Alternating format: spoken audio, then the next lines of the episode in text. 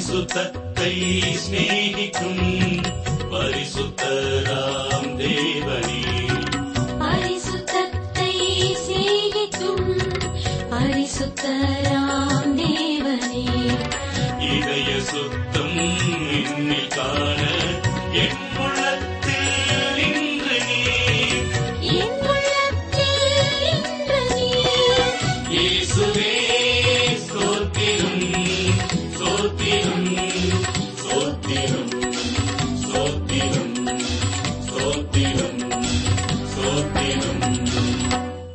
வேத ஆராய்ச்சி அன்பர்களை வாழ்த்தி வரவேற்கிறோம். கர்த்தரை பாடி அவரை கீர்த்தனம் பண்ணுங்கள். அவருடைய அதிசயங்களை எல்லாம் தியானித்து பேசுங்கள். சங்கீதம் 105:2.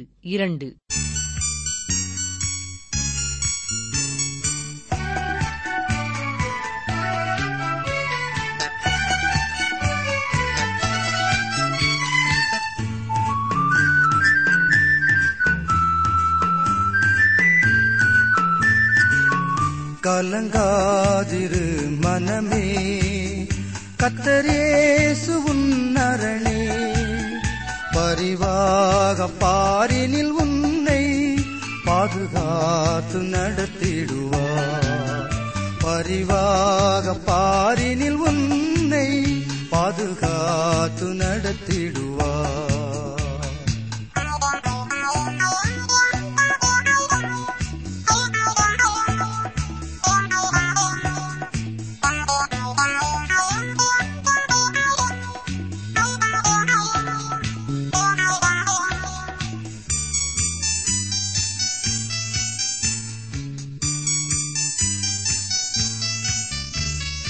கலக்கங்கள் வருத்தங்கள் அனைத்தும் கர்த்தரின் பாதமே சொல்வார், கலக்கங்கள் வருத்தங்கள் அனைத்தும் கர்த்தரின் பாதமே சொல்வார். அளவில்லா விசுவாச நிறைவா, ஆனந்த ஆசீர்கள் பெறுவாய், அளவில்லா விசுவாச நிறைவான் ஆனந்த ஆசீர்கள் பெறுவாய். கலங்காதிரு மனமே, கர்த்தர் இயேசு உன் அரணே, பரிவாக பாரினில் உன்னை பாதுகாத்து நடத்திடுவார்.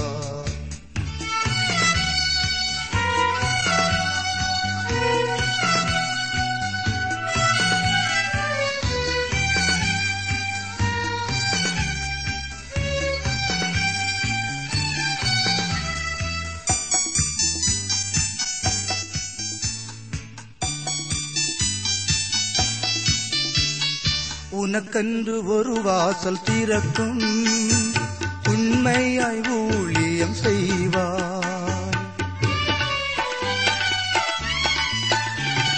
உனக்கன்று ஒரு வாசல் திறக்கும், உண்மையாய் ஊழியம் செய்வார். அவர் பாதம் உவந்துன்னை அளித்தார், ஆன்மீக வாழ்வினை அருள்வார், அவர் பாதம் உவந்துன்னை அளித்தான், ஆன்மீக வாழ்வினை அருள்வார். கலங்காதிரு மனமே, கர்த்தர் இயேசு உன் அரணே, பரிவாக பாரினில் உன்னை பாதுகாத்து நடத்திடுவார், பரிவாக பாரினில் உன்னை பாதுகாத்து நடத்திடுவார், பாதுகாத்து நடத்திடுவார், பாதுகாத்து நடத்திடுவார். அருமையான சகோதரனே சகோதரியே, நாம் இன்றிலிருந்து எசேக்கியேல் தீர்க்கதரிசியின் புத்தகத்தை படிக்கப் போகிறோம். முதலாவது இந்த புத்தகத்தை குறித்த ஒரு அறிமுகத்தை பார்த்துவிட்டு முதலாவது அதிகாரத்திலிருந்து சில வசனங்களையும் இன்று தியானிப்போம். இந்த புத்தகத்தை எழுதியவர் எசேக்கியேல் என்ற ஆசாரியன். ஆனால் எசேக்கியேல் இந்த ஆசாரிய பணியில் ஈடுபட்டதில்லை. காரணம் என்ன தெரியுமா? இவர் யோயாக்கீன் காலத்திலே சிறைப்பிடிக்கப்பட்டு பாபிலோனுக்கு கொண்டு செல்லப்பட்டார். இதை குறித்து நீங்கள் 2 ராஜாக்கள் 24ஆம் அதிகாரம் 10ஆம் வசனம் முதல் 16ஆம் வசனம் வரை உள்ள பகுதியிலே பார்க்க முடியும். யோயாக்கீமின் 11 ஆண்டுகால ஆட்சியிலே முதலாவது சிறைப்பிடிப்பு நடைபெற்றது. இப்பொழுது தானியேல் சிறைப்பிடிக்கப்பட்டான். இவனைத் தொடர்ந்து யோயாக்கீன் அரியணைக்கு வந்து 3 மாதங்களே ஆட்சி புரிந்தான்.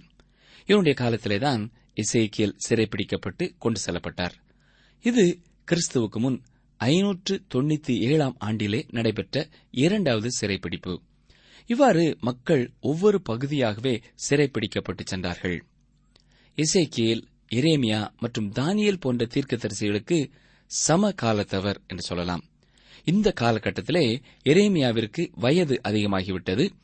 இவர் யோசியாவின் காலத்திலே இளைஞனாக இருந்தபோது தன்னுடைய ஊழியத்தை ஆரம்பித்தவர். இவர் எருசலேம் சிறைப்பிடிக்கப்பட்டு போனபோது எருசலேமிலேயே விடப்பட்டார். பின்னர் எருசலேமிலே மீந்திருந்த ஜனங்கள் எகிப்திற்கு சென்றபொழுது எரேமியாவையும் கட்டாயப்படுத்தி அழைத்துச் சென்றார்கள். ஆகவே எரேமியாவின் ஊழியம் எகிப்திலிருந்த மீதியான ஜனங்கள் நடுவே தொடர்ந்து நடைபெற்றது. தானியேல் பாபிலோன் அரண்மனைக்கு எடுத்துச் செல்லப்பட்டு பின்னர் அங்கே பிரதம மந்திரியானார். எசேக்கியேல் பாபிலோன் நதி அண்டையிலே சிறை வைக்கப்பட்டிருந்த மக்கள் நடுவிலே தனது ஊழியத்தை நிறைவேற்றிக் கொண்டிருந்தார். ஐபிராத் நதியிலிருந்து தண்ணீர் வந்து கொண்டிருந்த ஒரு பெரிய கால்வாய்க்கு அருகிலேதான் இந்த ஜனங்கள் சிறை வைக்கப்பட்டிருந்தார்கள். இந்த கால்வாய் பாபிலோனிலிருந்து பல மைல் தொலைவிற்கு அப்பால் இருந்தது. எசேக்கியேலின் ஊழியம் அவர்கள் மத்தியிலே நடைபெற்றுக் கொண்டிருந்தது. சங்கீதம் 137 பாபிலோனிலே மீதியாயிருந்த ஜனங்களின் சங்கீதமாகும். சங்கீதம் 137 1-2 வசனங்களை பாருங்கள். பாபிலோன் ஆறுகள் அருகே நாங்கள் உட்கார்ந்து அங்கே சீயோனை நினைத்து அழுதோம். அதன் நடுவில் இருக்கும் அலரி செடிகளின் மேல் எங்கள் கிண்ணறங்களை தூக்கி வைத்தோம்.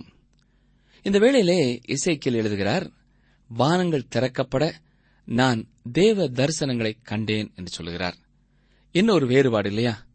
அவர்கள் அலரி செடிகளின் மேலே தங்கள் கிண்ணறங்களை ஏற்கனவே தூக்கி வைத்துவிட்ட பொழுது, உட்கார்ந்து அழுது கொண்டிருந்த பொழுது இந்த எசேக்கியேல் தேவனுடைய தரிசனங்களை கண்டார். ஒரு பிரிவினர் தங்கள் பாதக சூழ்நிலையிலே அழுது கொண்டிருக்கிறார்கள். தேவனுடைய பிள்ளைகளோ அதன் மத்தியிலேயும் அவரை நோக்கி பார்த்து தேவ செய்திகளை பெற்றுக் கொண்டிருக்கிறார்கள். அருமையானவர்களே, இதுவே மாம்சத்திலே வாழ்கிறவர்களுக்கும் ஆவியிலே வாழ்கிறவர்களுக்கும் உள்ள வித்தியாசம். ஆவிக்குரிய வாழ்க்கை வாழ்கிற ஒருவன் எந்த சூழ்நிலையிலேயும் தேவனை நோக்கி பார்த்து தேவனுடைய ஆறுதலையும் அவர் தரும் வழி நடத்துதலையும் பெற்றுக் கொள்ளுவான். அடுத்ததாக நாம் எசேக்கியேலின் செய்தியை குறித்து பார்க்க இருக்கிறோம். எரேமியா, எசேக்கியேல், தானியேல் போன்ற எல்லாரும் தீர்க்கதரிசிகள்தான். ஆனால் ஒவ்வொருவரும் வித்தியாசமான ஊழியத்தையும் அவர்களுக்கென்று தனிப்பட்ட ஊழியத்தையும் உடையவர்களாயிருந்தார்கள். ஒவ்வொருவரும் தனிப்பட்ட ஒரு குழு மக்களுக்கு ஊழியம் செய்கிறவர்களாக, ஏன் ஒருவரை ஒருவர் சந்தித்தராதவர்களாக இருந்தார்கள் என்பதை தெளிவு. தேவன் அவ்வாறே இவர்களை ஏற்படுத்தி வைத்திருந்தார். தானியேலின் புத்தகத்திலிருந்து தானியேல் எப்பொழுதாவது தன்னுடைய ஜனங்களும் எசேக்கியேலும் சிறை வைக்கப்பட்டிருந்த பகுதிக்கு சென்று பார்வையிட்டதாக அறிய முடியவில்லை. ஆனாலும் தானியேல் தன்னுடைய ஜனங்கள் மீது மிகுந்த கரிசனை உடையவராக இருந்தார். சரி, தானியேலும் எரேமியாவும் ஒருவரை ஒருவர் அறிந்திருந்தார்களா? தானியேல் புத்தகத்திலிருந்து தானியேல் எரேமியாவின் தீர்க்க தரிசனங்களை அறிந்திருந்தார் என்பதை நாம் அறிந்து கொள்ள முடிகிறது. தானியேல் எருசலேமிலே இளைஞனாக இருக்கின்ற பொழுது எரேமியாவின் செய்தியை கேட்டிருக்க அதிக வாய்ப்பிருக்கிறது. அதேபோல எசேக்கியேலும் சிறைப்பிடிக்கப்பட்ட பொழுது இளைஞனாயிருந்தார். ஆகவே எசேக்கியேலும் எரேமியாவின் செய்தியை கேட்டிருக்கும் வாய்ப்பு இருக்கிறது.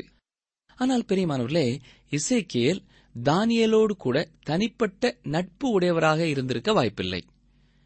எசேக்கியேலின் செய்தியானது மற்ற தீர்க்கதரிசிகளின் செய்தியை விட மிகவும் ஆவிக்குரியதாயிருந்தது. ஏனென்றால் இவர் கூறின செய்திகள் யாவும் தேவனை பற்றியதாகவே இருந்தது. ஒருவர் இதை பற்றி இவ்வாறு சொல்லியிருக்கிறார், கவனியுங்கள். ஏசாயா தீர்க்கதரிசி குமாரனுடைய தீர்க்கதரிசியாக இருப்பதைப் போலவும், எரேமியா தீர்க்கதரிசி பிதாவினுடைய தீர்க்கதரிசியாக இருப்பதைப் போலவும், எசேக்கியேல் தீர்க்கதரிசி பரிசுத்த ஆவியானவருடைய தீர்க்கதரிசியாக இருக்கிறது போலவும் காணப்படுகிறது என்று சொல்கிறார்.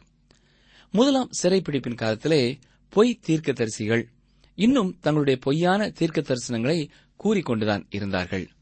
சிறையிருப்பிலே உள்ள மக்கள் சீக்கிரத்திலே எருசலேமிற்கு திரும்புவார்கள் என்றும் அந்த நகரம் அழிக்கப்பட போவதில்லை என்றும் அவர்கள் தரிசனம் உரைத்தார்கள்.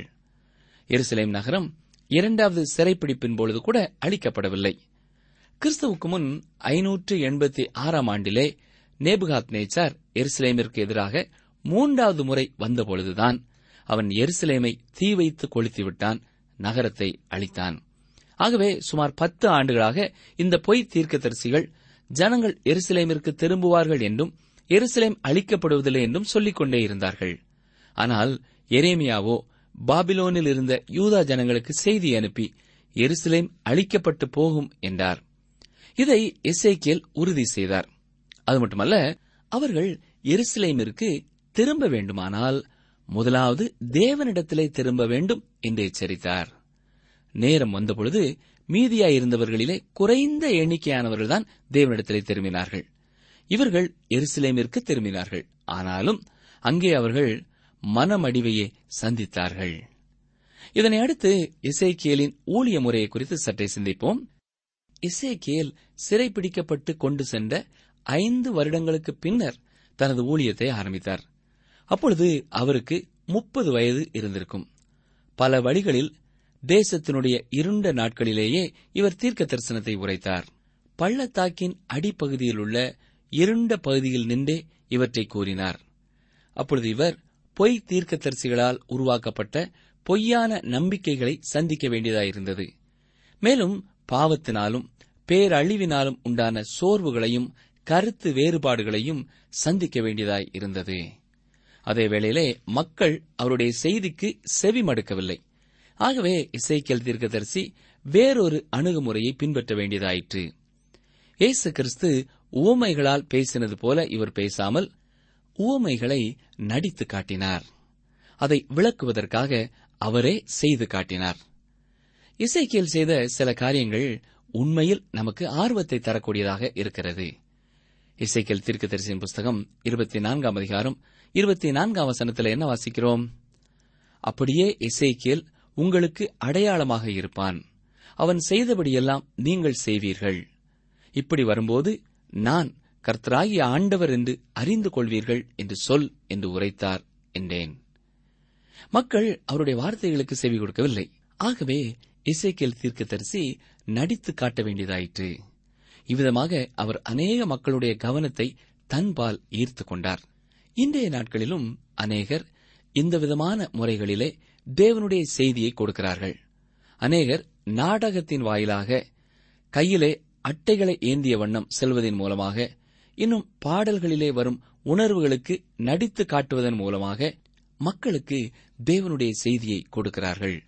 எசேக்கியேல் தீர்க்கதரிசியும் இப்படிப்பட்ட ஒரு முறையைத்தான் கையாண்டார். ஒருமுறை எசேக்கியேல் தீர்க்கதரிசி ஒரு வீட்டிற்குள்ளே சென்று கதவை பூட்டிக் கொண்டார். பின்னர் அவர் நிலத்தை தோண்டினார். அவ்வாறு தோண்டிக்கொண்டே வந்து வெளியே வந்தபொழுது அவர் தெருவின் மத்திய பகுதியிலே வெளியே வந்தார். இன்றைய நாட்களிலே சாலையின் மத்திய பகுதியிலே தோண்டுவது என்பது சாதாரணமான நிகழ்ச்சியாகிவிட்டது. ஆனால் அந்நாட்களிலே அது வித்தியாசமானதாகும். ஒரு நாளிலே எசேக்கியேல் சாலையின் மத்திய பகுதியிலே இருந்து வெளியே வந்தால் இயற்கையாகவே மக்கள் அவரை சூழ்ந்து கொண்டு ஏன் இப்படி செய்கிறீர் என்று கேட்டுவிடுவார்கள். ஆகவே எசேக்கியேல் அவ்வாறு செய்தார். மக்கள் இந்த கேள்வியை எழுப்பியவுடன் அவர் மக்களுக்கு தேவனுடைய செய்தியை கொடுக்க ஆரம்பித்தார். இதைத்தான் நீங்கள் எசேக்கியேல் 12 அதிகாரம் 8 முதல் 16 வரை உள்ள வசனங்களிலே பார்க்க முடியும். தேவனுடைய மகிமையின் தீர்க்கதரிசியாக எசேக்கியேல் இருந்தார். தங்களுடைய தேசத்தை விட்டு வெளியே இருக்கும்பொழுது தீர்க்க தரிசனம் உரைத்த 3 தீர்க்கதரிசிகள் உண்டு. எசேக்கியேல், தானியேல் மற்றும் யோவான் போன்றவர்கள். யோவான் பத்மு தீவிலிருந்து தீர்க்க தரிசனம் உரைத்ததை நீங்கள் அறிந்திருக்கிறீர்கள். இவர்கள் அதிகமாக அடையாளமான உருவக மொழியையே பயன்படுத்தினார்கள். இருந்தபொழுதிலும் இவர்கள் பிரகாசமான வெளிச்சத்தையும் மற்ற எல்லா தீர்க்க தரிசிகளையும் விட உன்னதமான நம்பிக்கையையும் உடையவர்களாயிருந்தார்கள். எசேக்கியேல் சாலமோனின் தேவாலயத்தை விட்டு தேவனுடைய மகிமை நீங்கினதையும் அதேபோல தேவ மகிமை திரும்ப வந்ததையும் கண்டார். இது 1000 வருட அரசாட்சியிலே திரும்பி வருகின்றதாய் இருக்கிறது. எசேக்கியேல் கண்ட தரிசனத்திற்கு ஒரு அர்த்தம் உண்டு. 1000 வருட அரசாட்சியிலே தேவனுடைய மகிமை திரும்பி வருகிறதை அவர் கண்டார். எசேக்கியேல் இயேசு கிறிஸ்துவின் பாடுகளை தாண்டி உள்ள மகிமையை கண்டார். பேதுரு கூறியுள்ளது போல தீர்க்கதரிசிகள் பாடுகளையும் அதனைத் தொடர்ந்து வரும் மகிமையையும் கண்டார்கள். 1 பேதுரு 1 அதிகாரம் 11 வசனத்திலே இதை பற்றி வாசிக்கிறோம். எனக்கு அருமையான சகோதரனே, சகோதரியே, ஆம், பாடுகளுக்கு பின்னரே மகிமை. நாம் பாடுகளை சந்திக்காமல் மகிமையை பெற முடியாது, ஆவிக்குரிய வாழ்க்கையிலே வளர முடியாது. ஆகவே பாடுகளை குறித்து கலங்காதிருங்கள், உங்களுக்கு மகிமை வருகிறதாயிருக்கிறது. மற்றெல்லா தீர்க்கதரிசிகளையும் விட எசேக்கியேல் இந்த காரியத்தை அதிகமாகவே உணர்ந்திருந்தார் என்றே சொல்லலாம். அடுத்ததாக எசேக்கியேலின் தரிசனத்தை குறித்து பார்க்கிறோம். தேவனுடைய மகிமையை பற்றிய எசேக்கியேலின் தரிசனம் தேவனுடைய வசனங்களிலே காணப்படும் எல்லா தரிசனங்களுக்கும் திறவுகோல் போன்று காணப்படுகிறது. குறிப்பாக எசேக்கியேல் புத்தகத்திலே காணப்படும் மற்ற எல்லாவற்றிற்கும் இது திறவுகோல் போன்றது என்பது உறுதியானது. வெளிப்படுத்தின விசேஷம் தானியேல் தீர்க்க தரிசனத்தின் அடிப்படையிலும் இயேசுவின் ஒலிவமலை பிரசங்கத்தின் அடிப்படையிலும் ஆனது என்று அநேகர் சொல்வார்கள். இது உண்மைதான். இருந்தபோதிலும் வெளிப்படுத்தின விசேஷம் எசேக்கியேலில் தேவன் அருளிய வெளிப்பாட்டையே முக்கியமான அடிப்படையாக கொண்டிருக்கிறது என்று சொன்னால் மிகையாகாது. எசேக்கியேல் 1 அதிகாரத்திலே காணப்படும் தரிசனமும் வெளிப்படுத்தின விசேஷம் 4, 5 அதிகாரத்திலே காணப்படும் காரியங்களும் அநேக ஒற்றுமைகளை உடையதாயிருக்கிறதை நீங்கள் பார்க்கலாம். எசேக்கியேலின் தரிசனங்கள் புரிந்து கொள்வதற்கு மிகவும் கடினமானவை. ஜான் கால்வின் என்பவர் இதை குறித்து சொல்லும்பொழுது, ஒருவர் இந்த தரிசனங்களையெல்லாம் தெளிவானதாக இருக்கிறதா என்று கேட்டால், நான் இதன் தெளிவற்ற நிலையையே அறிக்கையிடுவேன், என்னால் இதை முழுமையாக புரிந்து கொள்ள இயலவில்லை என்று சொல்கிறார். ஆமரமையானவர்களே, இந்த தரிசனங்களை தெளிவாக புரிந்து கொள்வது கடினமே. இருந்தபோதிலும் இந்த தரிசனத்தை குறித்து ஒரு காரியத்திலே உறுதியாக இருக்கலாம், இது இன்றைய நாட்களில் உள்ள இயந்திர காலத்தை பற்றிய தரிசனம் அல்ல என்பது உறுதி. சக்கரங்களை பற்றிய எசேக்கியேலின் தரிசனம் விமானத்தை பற்றியது அல்ல. அநேகர் இது விமானத்தை பற்றிய தரிசனம் என்று சொல்வார்கள், ஆனால் இது சரியான விளக்கம் அல்ல. இது தீர்க்க தரிசனத்தின் மேல் உள்ள மக்களின் மதிப்பை கெடுத்துவிடும். எசேக்கியேல் 1 அதிகாரத்திலே நாம் காண்கிறது என்னவென்றால் தேவனுடைய மகிமையின் தரிசனமாகும். நாம் ஏசாயாவின் புத்தகத்திலே தேவனுடைய சிங்காசனத்தை பற்றிய கொள்கைகளை பார்க்கிறோம். எரேமியாவிலே அந்த சிங்காசனத்தை பற்றிய நடைமுறைகளை பார்க்கிறோம். அதேவேளையிலே எசேக்கியேல் புத்தகத்திலே சிங்காசனத்தின் மீது வீற்றிருக்கும் நபரை பற்றியும் பார்க்கிறோம். இந்த தரிசனத்தில் தேவன் தம்மைத்தாமே வெளிப்படுத்தவில்லை, அவரை பற்றி வெளிப்படுத்துகிற ஜன்னலை இங்கே நாம் பெற்றுக்கொள்ளவில்லை. இதிலே தேவனுடைய மகிமையான தரிசனத்தை பார்ப்பதை விட தேவனுடைய பிரசன்னத்தை பற்றிய தரிசனத்தை காண்கிறோம். இந்த 1 அதிகாரத்திலே தேவனுடைய ரதத்தை பற்றிய தரிசனத்தை பார்க்கிறோம். அவர் அந்த ரதத்திலே அமர்ந்து வெற்றியோடு எதிர்பார் இல்லாமல் காலத்தின் வழியாக பயணம் செய்கிறார். இதிலே ஒரு காரியம் நம்மை பிரமிக்க பண்ணுகிறதாயிருக்கிறது. அந்த ரதமானது காலியாகவே இருக்கிறது. 4 ஜீவன்கள் சேராபீன்கள் ரதத்தோடு இணைக்கப்பட்டிருந்தன, ஆனாலும் அவைகள் வித்தியாசமாயிருந்தன. இவற்றிற்கு மேலாக சிங்காசனம் இருந்தது. அந்த சிங்காசனத்தின் மேல் ஒரு மனிதர் இருந்தார். இதுவே நமக்கு கொடுக்கப்பட்டிருக்கின்ற உன்னதமான தேவனுடைய தரிசனம். இதை புரிந்து கொள்வது கடினமான காரியம்தான். நாம் இதை பற்றிய காரியங்களை வருகிற வசனங்களிலே பார்ப்போம். வேத புஸ்தகம் இருக்குமென்றால் தயவு கூர்ந்து திறந்து பாருங்கள். எசேக்கியேல் தீர்க்கதரிசியின் புஸ்தகம் 1 அதிகாரம் 1 வசனம். 30ஆம் வருஷம் 4ஆம் மாசம் 5ஆம் தேதியிலே நான் கேபார் நதியண்டையிலே சிறைப்பட்டவர்கள் நடுவில் இருக்கும்போது சம்பவித்தது என்னவென்றால், வானங்கள் திறக்கப்பட நான் தேவ தரிசனங்களை கண்டேன். 30ஆம் வருஷம் 4ஆம் மாதம் 5ஆம் தேதியிலே என்று இங்கே வசனம் ஆரம்பிக்கிறதை பார்க்கிறோம். இது எசேக்கியேல் 30 வயதுடையவராக இருந்தார் என்பதை குறிக்கிறது போல இருக்கிறது. ஆனாலும் அநேக வேத வல்லுநர்கள் இது வேறொரு கால கணிப்பின்படி போடப்பட்டுள்ளது என்று சொல்கிறார்கள். நாம் இதை குறித்து அதிகம் சிந்திக்கப் போவதில்லை, இது மிகவும் முக்கியமான காரியமும் அல்ல. நான் தேவ தரிசனங்களை கண்டேன் என்று இந்த வசனம் சொல்கிறது. நாம் ஏற்கனவே சிந்தித்தது போல சங்கீதம் 137:1 சிறை பிடிக்கப்பட்டவர்கள் பாபிலோன் நதியண்டையிலே அமர்ந்து அழுகிறார்கள். ஆனால் எசேக்கியேலோ தேவனுடைய தரிசனங்களை காண்கிறார். ஒரு பக்கம் அழுகை, மற்றொரு பக்கம் தரிசனம். இன்னும் ஒரு வேறுபாடு பார்த்தீர்களா? தொடர்ந்து 2வது வசனத்தை பாருங்கள். அது யோயாக்கீன் ராஜாவுடைய சிறையிருப்பின் 5th வருஷமாய் இருந்தது. இந்த குறிப்பு நமக்கு எதை சொல்லுகிறது? எருசலேமின் அழிவு காலத்திற்குள்ளே இன்னமும் தேசம் நுழையவில்லை. சிதேக்கியா ராஜாவின் காலத்திலேதான் எருசலேம் நகரம் சுட்டரிக்கப்பட்டது. தொடர்ந்து 3வது வசனத்தை பாருங்கள். எசேக்கியேல் 1:3, அந்த 5th தேதியிலே கல்தேயர் தேசத்திலுள்ள கேபார் நதி அண்டையிலே பூசி என்னும் ஆசாரியனுடைய குமாரனாகிய எசேக்கியேலுக்கு கர்த்தருடைய வார்த்தை உண்டாகி, அங்கே கர்த்தருடைய கரம் அவன் மேல் அமர்ந்தது. பூசி என்னும் ஆசாரியனுடைய குமாரனாகிய எசேக்கியேலுக்கு கர்த்தருடைய வார்த்தை உண்டாகி என்று இங்கே வசனத்திலே பார்க்கிறோம். எசேக்கியேல் லேவி கோத்திரத்தைச் சேர்ந்தவர் என்பது தெளிவு. அதாவது ஆசாரிய வம்சத்தை சேர்ந்தவர். இவர் கோகாத்தின் வம்சத்திலே வந்திருக்க அதிக வாய்ப்பு இருக்கிறது. அதேபோல இவர் பூசி என்னும் ஆசாரியனுடைய மகன் என்றும் இங்கே பார்க்கிறோம். அது மட்டுமல்ல, கேபார் நதி அண்டையிலே என்ற வாக்கியத்தையும் நாம் கவனிக்கிறோம். இது ஐபிராத் நதியிலிருந்து வரும் ஒரு முக்கியமான கால்வாயை குறிக்கிறது. யூத ஜனங்கள் இந்த பகுதியிலேதான் நிலத்தை உழுவதற்காக அடிமைகளாக பயன்படுத்தப்பட்டார்கள். இந்த நிலமானது பாபிலோன் பட்டணத்திலிருந்து சில மைல் தொலைவிலே அமைந்திருந்தது.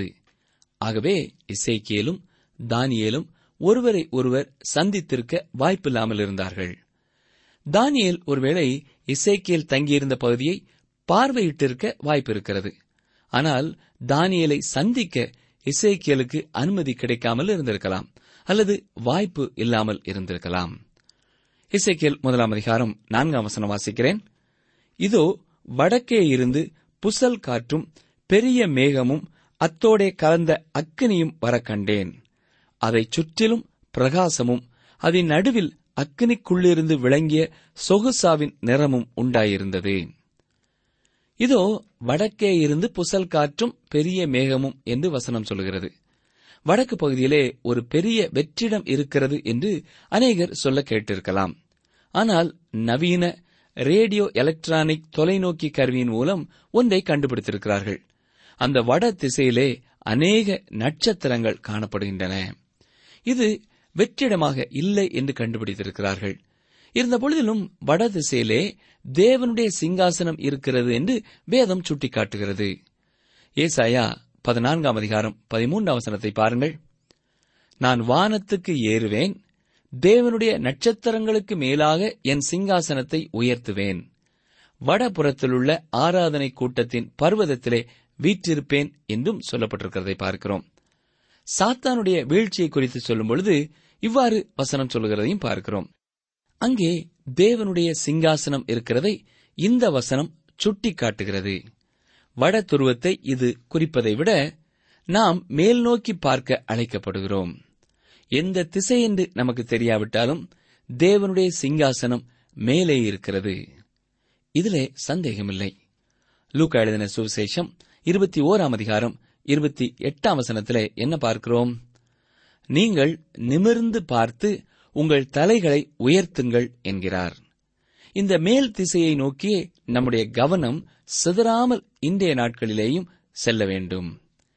மேலும் சங்கீதம் 75:5வது வசனம் முதல் 7வது வசனம் வரை உள்ள பகுதியிலே என்ன வாசிக்கிறோம்? குறித்துக் கொள்ளுங்கள். சங்கீதம் 75:5 முதல் 7 வரை உள்ள வசனங்கள். உங்கள் கொம்பை உயரமாய் உயர்த்தாதிருங்கள், இருமாப்புள்ள கழுத்துடையவர்களாய் பேசாதிருங்கள், கிழக்கிலும் மேற்கிலும் வனாந்திர திசையிலுமிருந்து ஜெயம் வராது. தேவனே நியாயாதிபதி, ஒருவனை தாழ்த்தி ஒருவனை உயர்த்துகிறார் என்று வாசிக்கிறோம். இங்கே குறிப்பிடப்படாத ஒரு திசை வடக்கு ஆகும். அது மேல் நோக்கிய பார்வையை குறிக்கிறதாகும். தேவனுடைய சிங்காசனம் அங்கேயே இருக்கிறது. எனக்கு பிரியமான சகோதரனே சகோதரியே, இந்த வசனத்திலே வடக்கே இருந்து புசல் காற்று புறப்பட்டு வருகிறது என்பது தேவனுடைய சிங்காசனத்திலிருந்து ஒரு பெரிய அசைவு உண்டாக்குகிறதை குறிக்கிறது. இது தேவனிடத்திலிருந்து வரும் நியாய தீர்ப்பாகும். அதை சுற்றிலும் பிரகாசமும் அதன் நடுவில் அக்கினிக்குள்ளிருந்து விளங்கிய சொகுசாவின் நிறமும் உண்டாயிருந்தது. இங்கே நாம் ஒளியின் தன்மையை முதலாவது பார்க்கிறோம். ஒளி பிரகாசிக்கிறது, அது வெளிப்படுத்துகிறதாகவும் மறைக்கிறதாகவும் இருக்கிறது. தெளிவற்றதை எங்கே தெளிவாக தெரியுமோ அங்கே கொண்டு வருகிறதாயும் இருக்கிறது. இங்கே எசேக்கியேல் சொல்கிற வெளிச்சம் சூரியனுடைய வெளிச்சத்தை விட மிகவும் பிரகாசமானது.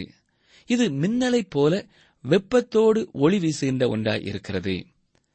தேவனுடைய வார்த்தை இந்த பிரகாசத்தை குறித்து என்ன சொல்கிறது என்று சற்றே கவனியுங்கள். எபிரேயர் 12-ம் அதிகாரம் 29-ம் வசனத்திலே நம்முடைய தேவன் பட்சிக்கிற அக்கினியாயிருக்கிறாரே என்று வாசிக்கிறோம். 1 யோவான் 1-ம் அதிகாரம் 5-ம் வசனத்திலே தேவன் ஒளியாயிருக்கிறார் என்று பார்க்கிறோம். அப்போஸ்தலனாகிய பவுல் தன்னுடைய மனமாறுதலின் நிகழ்ச்சியை பற்றி சொல்லும் பொழுதும், நான் வழியிலே சூரியனுடைய பிரகாசத்திலும் அதிகமான ஒளி வானத்திலிருந்து என்னையும் என்னுடனே கூட பிரயாணம் பண்ணினவர்களையும் சுற்றி பிரகாசிக்க கண்டேன் என்று அப்போஸ்தலர் 26-ம் அதிகாரம் 13-ம் வசனத்திலே சொல்லுகிறார். இந்த தேவ வார்த்தைகள் எல்லாமே நாம் தேவனை அணுக முடியாத அவருடைய பிரசன்னத்தை குறிக்கிறது. இப்படிப்பட்ட அணுக முடியாத பயங்கரமான தேவனை நாம் இயேசு கிறிஸ்துவின் மூலமாகவே நெருங்கி சேர முடியும். அவர் வழியாகவே தேவனை கெட்டி சேர இயலும். நீங்கள் இயேசுவண்டை சேர்ந்திருக்கிறீர்களா? நமது பாவம் தேவனையும் நம்மையும் பிரிக்கும் உண்டாயிருக்கிறது. ஆனால் இயேசு கிறிஸ்து எனக்காகவும் உங்களுக்காகவும் சிலுவையிலே மரித்தபடியினாலே இயேசு கிறிஸ்துவின் மூலமாக நாம் பிதாவினிடத்திலே சேர முடியும். அவரிடத்திலே வேண்டிக் கொள்ள முடியும். அவர் உங்களுக்கு பதில் தந்திருக்கிறாரா? நீங்கள் இயேசுவின் நாமத்தினாலே பிதாவினிடத்திலே ஜெபிக்கும் பொழுது அந்த வல்லமை உள்ள பிரகாசம் உள்ள கிட்டிச் சேர முடியாத தேவன் நமக்கு பதிலளிக்கிறவராயிருக்கிறார். ஜெபம் செய்வோமா? எங்களை நேசிக்கிற எங்கள் நல்ல கர்த்தாவே, மக்கள் பாடுகளின் மத்தியிலேயும் துயரங்களின் மத்தியிலேயும் இருக்கும் பொழுது, அழுகிற கூட்டத்தின் மத்தியிலே நாங்கள் இருந்தாலும் உம்முடைய தரிசனத்தையும் காண முடியும் என்ற பெரிய ஒரு சத்தியத்தை இன்றைக்கு எங்களுக்கு விளங்க பண்ணினபடினால் உமக்கு நன்றி செலுத்துகிறோம். விசுவாசிகளாகிய ஒவ்வொரு சகோதரனும் ஒவ்வொரு சகோதரியும் கஷ்டங்களின் வழியாக பாடுகளின் வழியாக கடந்து வந்து கொண்டிருந்தாலும் உம்மை குறித்த தரிசனத்தை இழந்து போகாதபடி காத்துக்கொள்ள வேண்டும் என்று கெஞ்சுகிறோம். யார் யார் இயேசு கிறிஸ்து என்னும் நாமத்தினாலே உம்மிடத்திலே வந்து தங்கள் தேவைகளை சொல்கிறார்களோ அவர்கள் ஒவ்வொருவருக்கும் நீர் பதில் கொடுப்பேன் என்று வாக்கு பண்ணியிருக்கிறதற்காக உமக்கு நன்றி செலுத்துகிறோம். அவருடைய ஜெபத்தை கேட்டு அவர்களுக்கு நீர் உதவி செய்ய வேண்டும் என்று கெஞ்சுகிறோம். பிரச்சனைகளின் மத்தியிலே, சோர்வுகளின் மத்தியிலே, வியாதிகளின் மத்தியிலே, பாவ கட்டுகளின் மத்தியிலே இருந்து இயேசுவின் நாமத்தினாலே பிதாவே உம்மிடத்திலே வருகிற ஒவ்வொருவரையும் நீர் கேட்டு அவர்களுக்கு இறங்கும், அவர்களை விடுதலை செய்யும், அவர்களை ஆறுதல் படுத்தும். மீட்பர் இயேசு கிறிஸ்துவின் மூலமாய் நாங்களும் வேண்டிக் கொள்கிறோம் பிதாவே, ஆமேன்.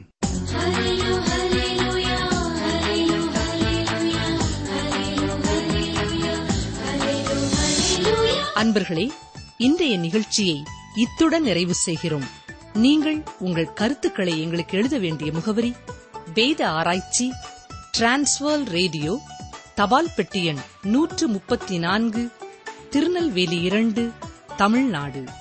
எங்கள் தொலைபேசி எண்களை குறித்துக் கொள்ளுங்கள்: 9442252627 மற்றும் ஒரு தொலைபேசி எண் 9585460460. எங்கள் இமெயில் முகவரி tamilttb@radio882.com.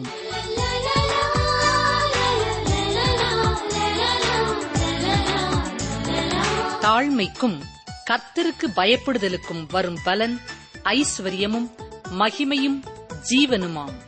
நீதிமொழிகள் 22:4. தாழ்மைக்கும் கர்த்தருக்கு பயப்படுதலுக்கும் வரும் பலன் ஐஸ்வர்யமும் மகிமையும் ஜீவனுமாம். நீதிமொழிகள் 22:4.